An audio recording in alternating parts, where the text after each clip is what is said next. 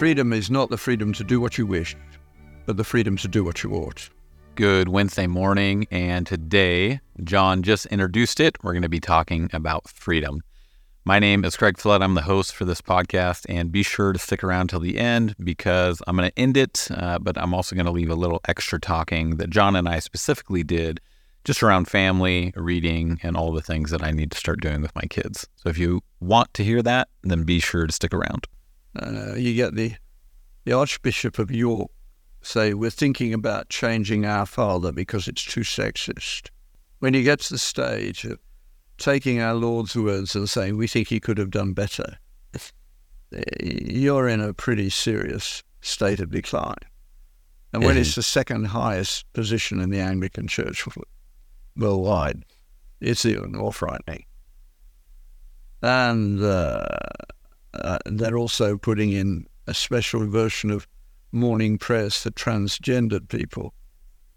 Um, this is woke nonsense gone viral at a level that, well, it hasn't gone viral, fortunately, except in an anti sense as it should. But uh, as so often, uh, sensitivity towards other people is good. But when it trumps everything else, no, it's not. Um, there is an order to good things in the world. Some are more important than others. Yes, sensitivity is right. I mean, I love that line at the end of uh, Pride and Prejudice where Darcy and Elizabeth have realized that they're in love with one another, that they're made for one another. And Darcy says to Elizabeth, You must have thought me devoid of all proper sentiment. What a lovely phrase uh, we wouldn't even think for most of the Western world now that, amongst other things, we are hopefully training our children to proper sentiment. That's what I was trying to get at with reading Augustine, which would be uh, demand more of you than most people read when they're reading double spaced devotional literature. Uh, they don't have proper sentiment towards literature. So uh, phrases don't stop them in the Bible because anything that phrase is so recurrent or that thought is so recurrent. And off you go on a journey through the literature, which I hope you know well. And the more you know it, the more you enjoy it. Um, whereas I most often um, these days uh, hear a phrase from the, from the Bible which clearly has not been understood by the person using it. Uh, when I quoted Frost in Harvard, uh, uh, I was aware, in being largely uh, a feminist um, STEM end of the sector, where Frost says, ah, worship, humour, and conscientiousness went long since to the dogs under the table, and served us right for having instituted downward comparisons. The dogs under the table, for me, immediately brought Christ into my mind, I hope for you too. Uh, the wonderful uh, story of his interaction with uh, the Syrian woman who wanted uh, something of him. And he said, I have come to the Jews. And she said, The dogs under the table eat the children's crumbs. It's a lovely story. And that single phrase brings that whole lovely story into mind. And that's why good Christian writers are appreciated by other Christians, even when they don't trace what's going on, because there are always echoes of Scripture in the writings of people who are deeply uh, Christian. And in fact, all great writers know they need the biblical metaphors, writers in the Western tradition. And uh, you don't achieve anything by removing them. You make everything less, not more.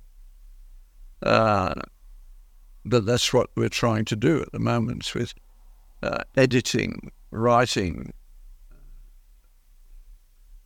which we have no right to touch. And the people doing the touching, of course, are ignoramuses to boot. So the, the outcome is bound to be both useless and ugly. But that's where we've got to.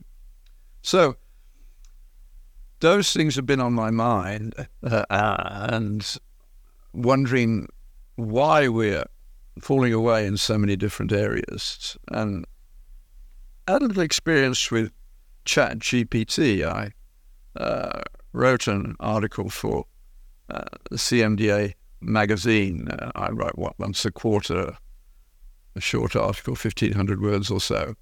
Um, and uh, I thought, let's see what G- Chat GPT would do if I'd finished it. Uh, then I just gave them my name and the title uh, and waited to see what would happen. Well, it was remarkably smooth, as it always is. One of the ways you can tell when students are using it is that it's smooth and there are no grammatical errors of significance, but there's no unique usages either. Um, but it's as, it was as though it had got a tin ear for transcendence. I hope that anything I do in the area of writing or speaking at least brings into people's minds the, the transcendent dimension of human life. We are here today, gone tomorrow, and after that, the judgment was the understanding of the Western world for 2,000 years. And now we behave as the, the way, the only thing we can do about this is to pretend it isn't so. Um, but without transcendence, you have a problem. And thinking about that, uh, the first place that this comes to mind for me, of course, is with the dying of patients. Uh, my brother-in-law has got terminal cancer, and he wanted to talk to me this week about end things. In particular, it was an interesting phrase. He said, "I know you don't approve of euthanasia in any way, um, so I don't want to go that way." well, he, he hadn't thought it through, but he said, it's very hard to go on, and I wonder if it's worth it. Um, now, we talked about that a bit. Uh, we don't die to ourselves. We shouldn't die for ourselves. The famous line, no man is an island entire unto himself. Uh, send not to us for whom the bell tolls, for it tolls for thee our death is part of is part of everyone else's life as well as our own death. We are all caught in this mortal coil, and uh, for the modern world, christ- christenings or baptisms of children, um, marriage, and uh, dying are the only times that some people will hear the gospel. Uh, that we're more than just another animal. So it's important that we learn how to use those times much better than we are. And of course, more and more people are not bothering with a funeral service. Uh, that's the post-Christian world. Yeah. So transcendence really matters. Uh, the, the piece I quote all the while, Lev, when he's talking about justice. What we want is to be simultaneously perfectly free and perfectly ruled that is at the same time to discover the right and the good and to invent it. Without an understanding of transcendence, that sentence has no power, but with it, it is its power is increased n-fold. The bottom line is, in the post-Darwinian world, we are losing our way because it changes the way we make choices. Uh, I remember the first time I was really forced to think about this many years ago now. i I used to um, help out the local boys' brigade, um, mainly by taking the boys climbing, uh, rock climbing. But the deal was that they couldn't go on the rock climbing trips if they weren't a regular attender at Sunday school, uh, the boys' brigade Sunday school. So they came for that reason, and others like it. They, they like the activities, they like the marching, they like the instruments they like the gym, etc.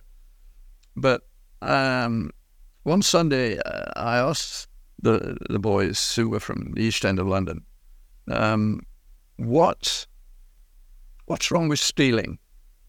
And quick as a flash, one of the, the kids said, "Getting caught, sir."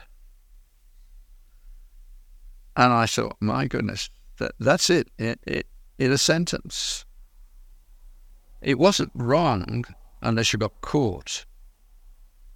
Well, that's Darwinian. The Christian response would be God told us not to. Now, we don't usually think about why, but if we took that back, we would say, oh, yes, because God gives the law and says, if you keep this law, then you will flourish. It's not a small thing. The Decalogue and something like it can be found in almost every culture. Uh, Lewis does that for you at the end in the in the uh, appendix to the abolition of man. He says just spend a few hours in the library with a dictionary of comparative religions, and you can find this stuff. But he's done it for you. We all have something like it. They're not all the same. Uh, the orderings are different. The nuances are different. But uh, we all cultures have something like that until we came to the post-Christian uh, Marxism, which, of course, is a, a, Christian heresy. It thinks that man is perfectible, uh, whereas anybody who belongs to any of the great traditions knows that that is not true. The fall, as Chesterton said, is the one surely undeniable Christian uh, insight, Christian doctrine. So, uh, what happens when it, you change that to everything is a battle for the genes, nature red in tooth and claw, which it is in many ways, you can see it. But of course, the animals have no abstract world like we have. Language is critical at this point, but we do live in a, uh, a, a world that has dimensions that no animal has. They're not capable of thinking about their great grandchildren, whereas we ought to be as we live in inflationary ways, basically just handing all the debt to our children, our grandchildren, our great grandchildren, the size it's getting to now.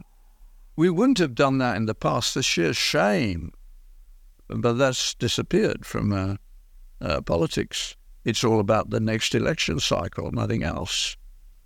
Um, we've got to learn how we speak into that environment and there are ways of doing it. So without transcendence, you have no oughts, no shoulds, no musts.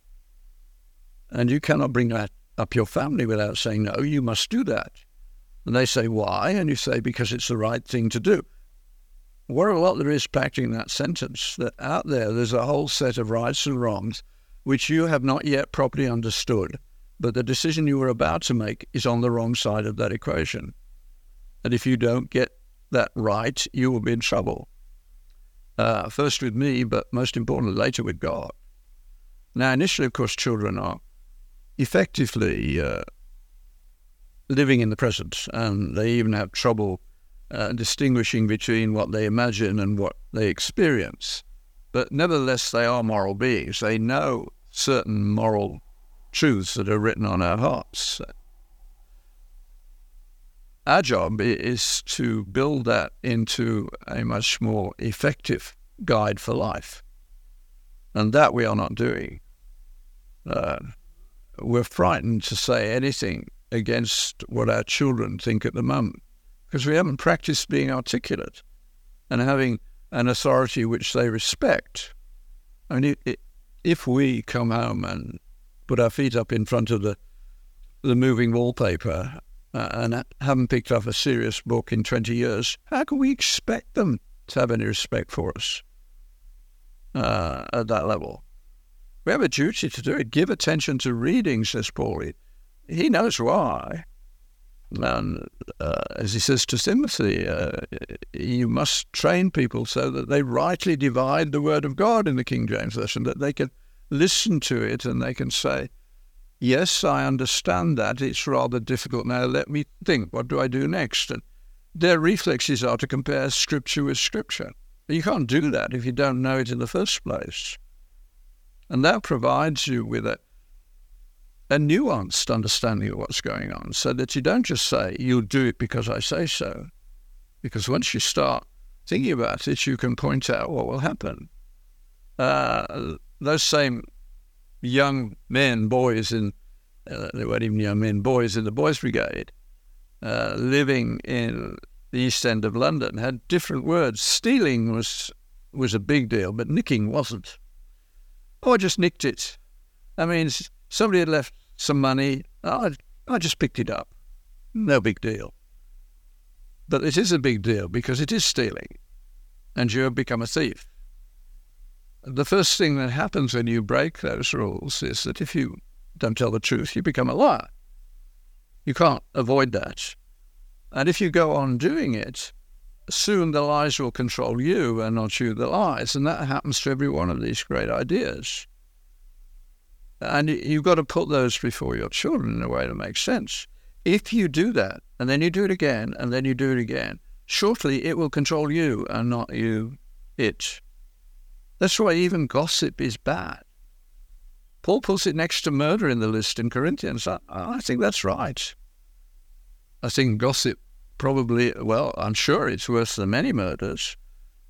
I mean, if my wife murdered me, and after all, your spouse is the most likely person to murder you, she'd probably have every justification in in the uh, moment.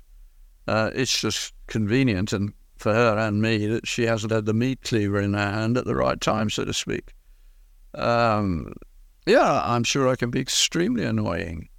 So if she did kill me, it would be an emotional act when I'd really rubbed her up the wrong way. And I got what I deserved in a way.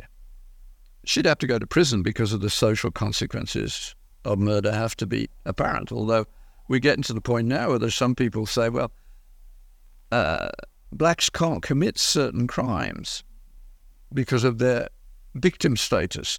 That is so patronizing. If I was black, you're saying to me, I'm just a child morally. That's insulting. Uh, but they don't see it that way. They're just race hustling. It's very dangerous, most dangerous to them, but dangerous to us all. Uh, we need these things in place. When the banks were opened, Western style banks were opened in Russia, the Russians didn't appreciate what underlies banking. And if you put your money in a Russian bank, they sort of took off with the money and the bank disappeared, and so did your money in many cases. Now, the Jews ran the banking system in the Western world because God had taught them you must keep your promises. You do, I will punish you one day if you do not keep your promises. If they agree to pay 10% when they should only pay 5 that's their fault. That's okay, you can do that. But if you say 5%, you are not to charge them 5.5. And that, of course, is at the heart of banking. Without that trust, banking cannot happen. You think of what you do when you put your money uh, into a machine with a card, I mean, what evidence have you got for the reality of that money?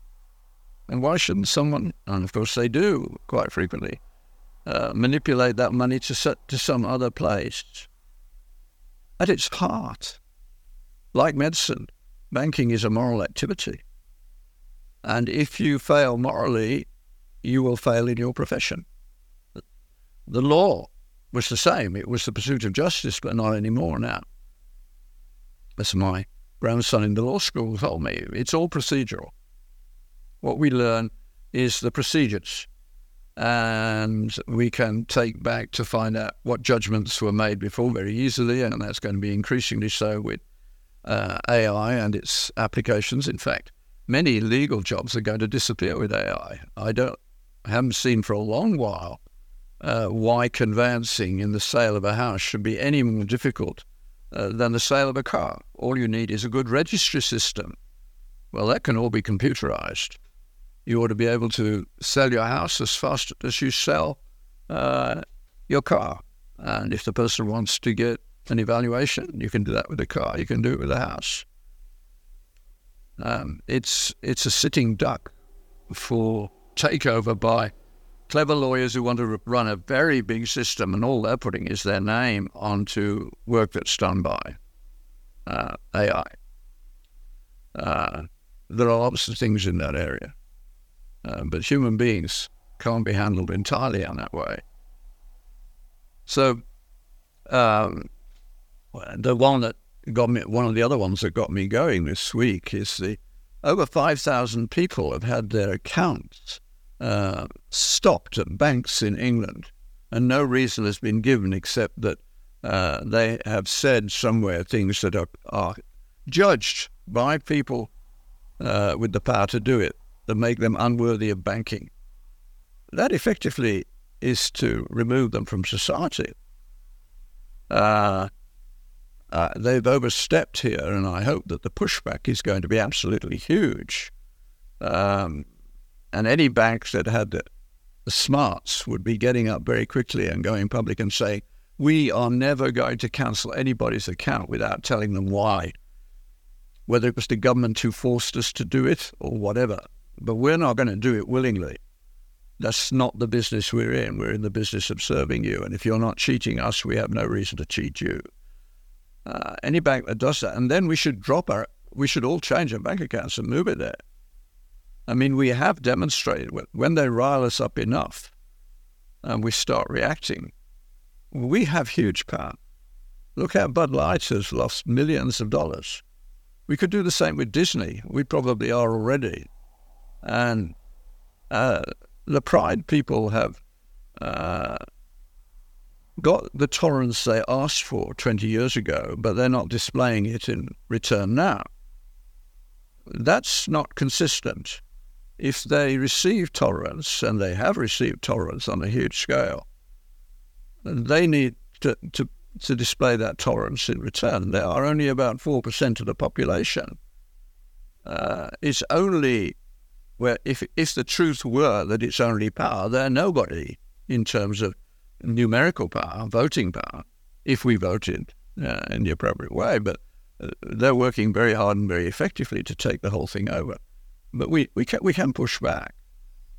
Everyone who is listening to this who hasn't read Lee Harris's uh, article of some 15 or more years ago, uh, Can Tradition Survive, should read it. Because, as I understand it, uh, he was a homosexual who saw uh, that they were going to win and it was going to be a disaster for everybody unless some really thoughtful people didn't take charge of the, the ship.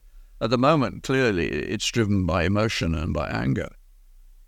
Uh, that's not the way to go. So you can go down the list and start looking at behaviors uh, that can be traced back to a failure to really incorporate into your life um, the, the basic tenets of the Ten Commandments. J. Budziszewski's book, uh, What We Can't Not Know, uh, a, level, a lovely double negative which your English teacher told you never to use, but when you do use it, just very occasionally, as in this title of the book, it's brilliant, isn't it? What we can't not know, what we can't deny. Now, what he's arguing in that book is something very like the Ten Commandments, is universal knowledge.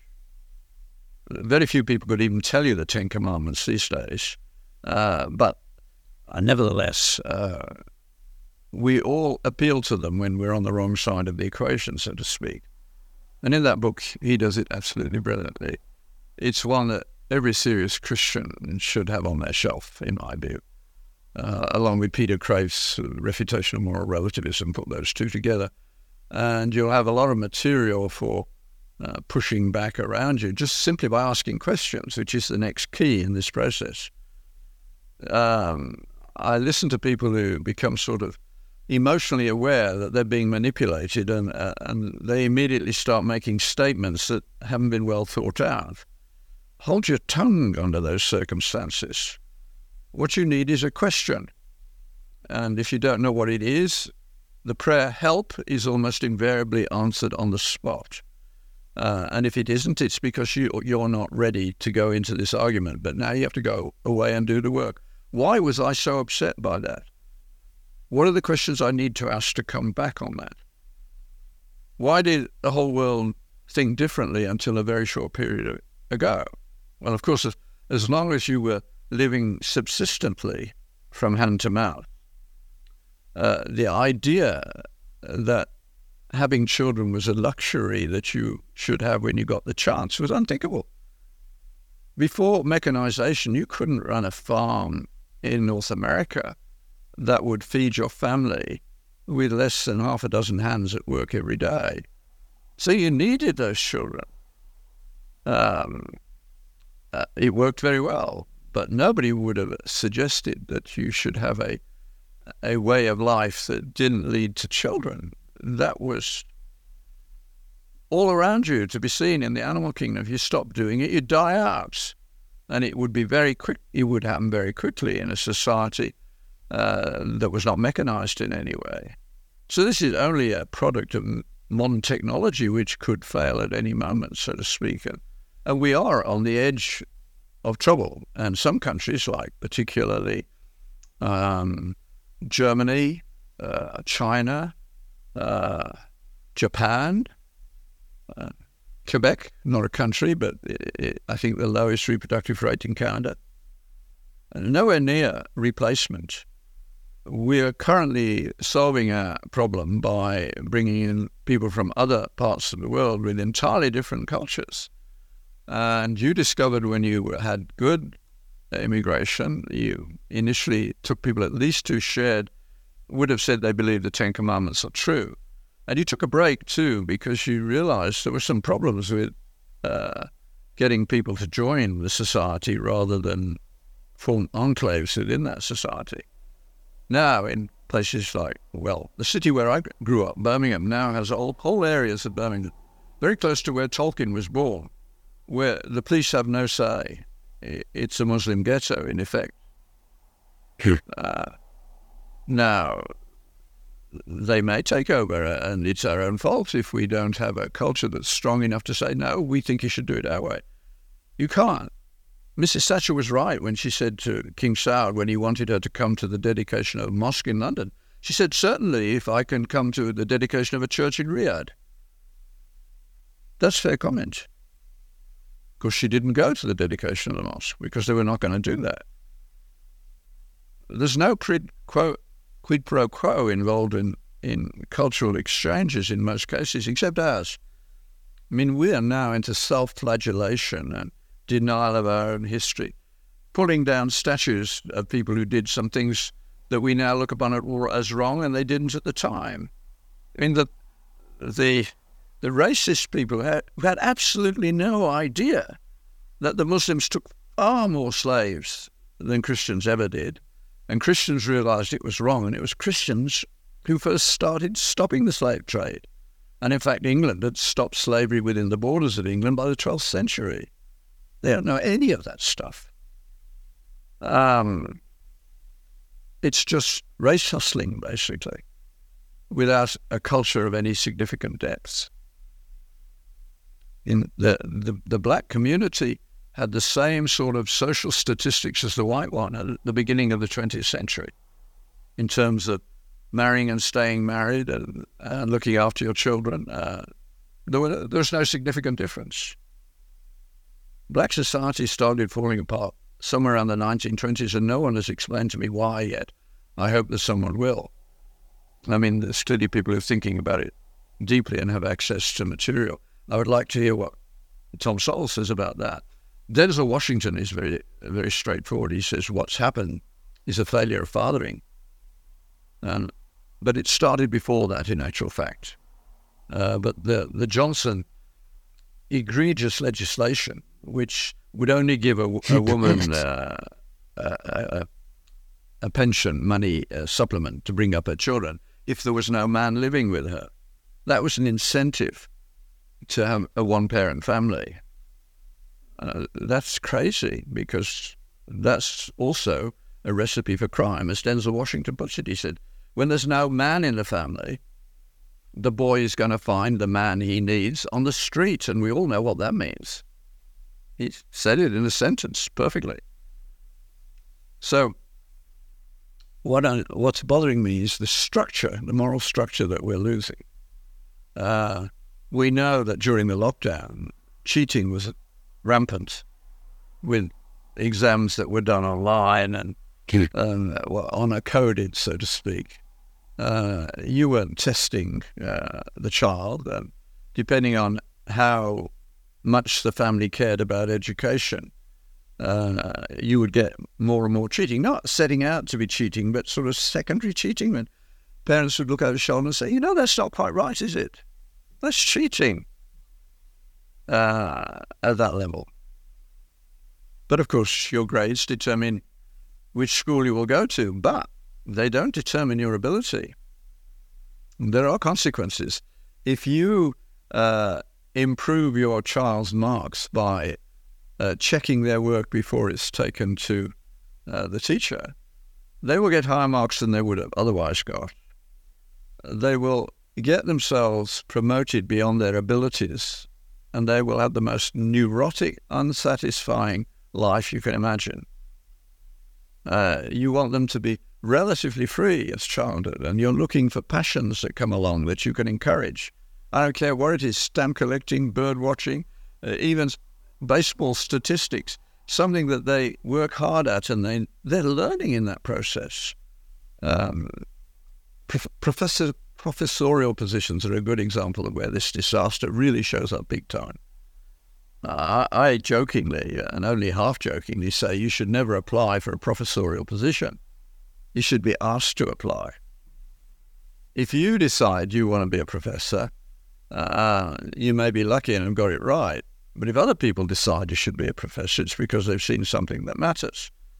And to do the job and have a, a reasonable ta- a life and time with your family and be relaxed, you need to be able to do it like any other job easily because it comes naturally to you. You do it the way you're meant to.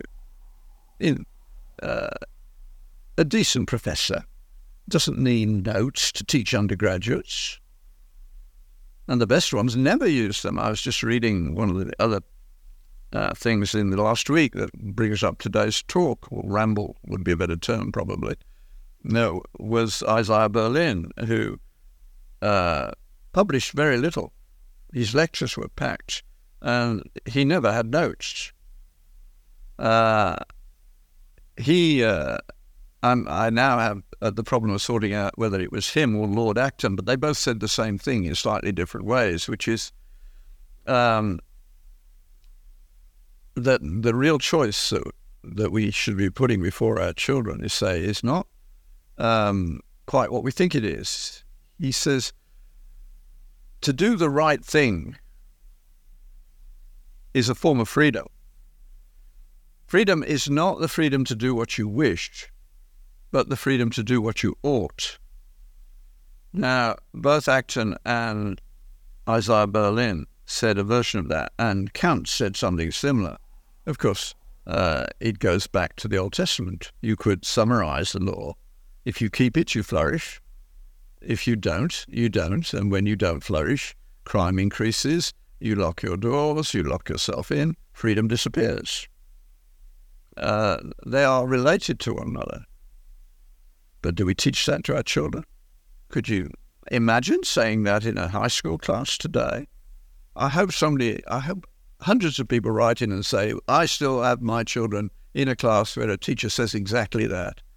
And I will feel a lot better then but I suspect I won't get a vast amount of uh, mail. It, it w- would be interesting if this went viral, so to speak, this little bit, and to see worldwide how many people would say, yeah, my kids are being taught that true freedom consists in doing what you ought, not what you want.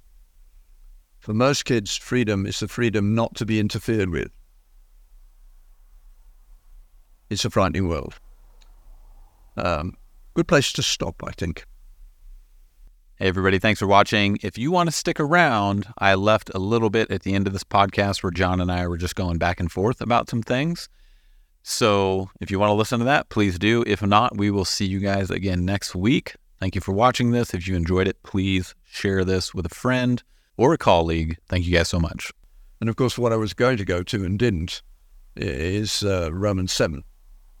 The good that I would, I do not. The evil that I would not, that I do. And perhaps next time we'll go there. Great. Because a lot of people, because they have this happy faith, like to think that Paul was describing a pre conversion experience. But you and I know that it's an ongoing post Christian experience too. We, we don't start out week intending to even annoy anyone, but we, we do, and worse. Uh, the difference is that we are to consider ourselves dead to sin and alive to righteousness. Consider. You think about it, and slowly it happens.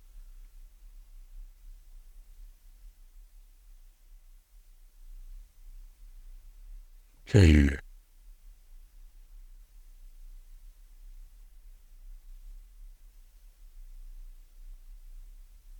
In what we what we're trying to do, I think, is in uh, Tom Holland's comment when he wrote a history of Islam and discovered that he'd become a Christian because Paul and Jesus had put time bombs under Western culture, and the the ripples of those explosions are still being felt to this day.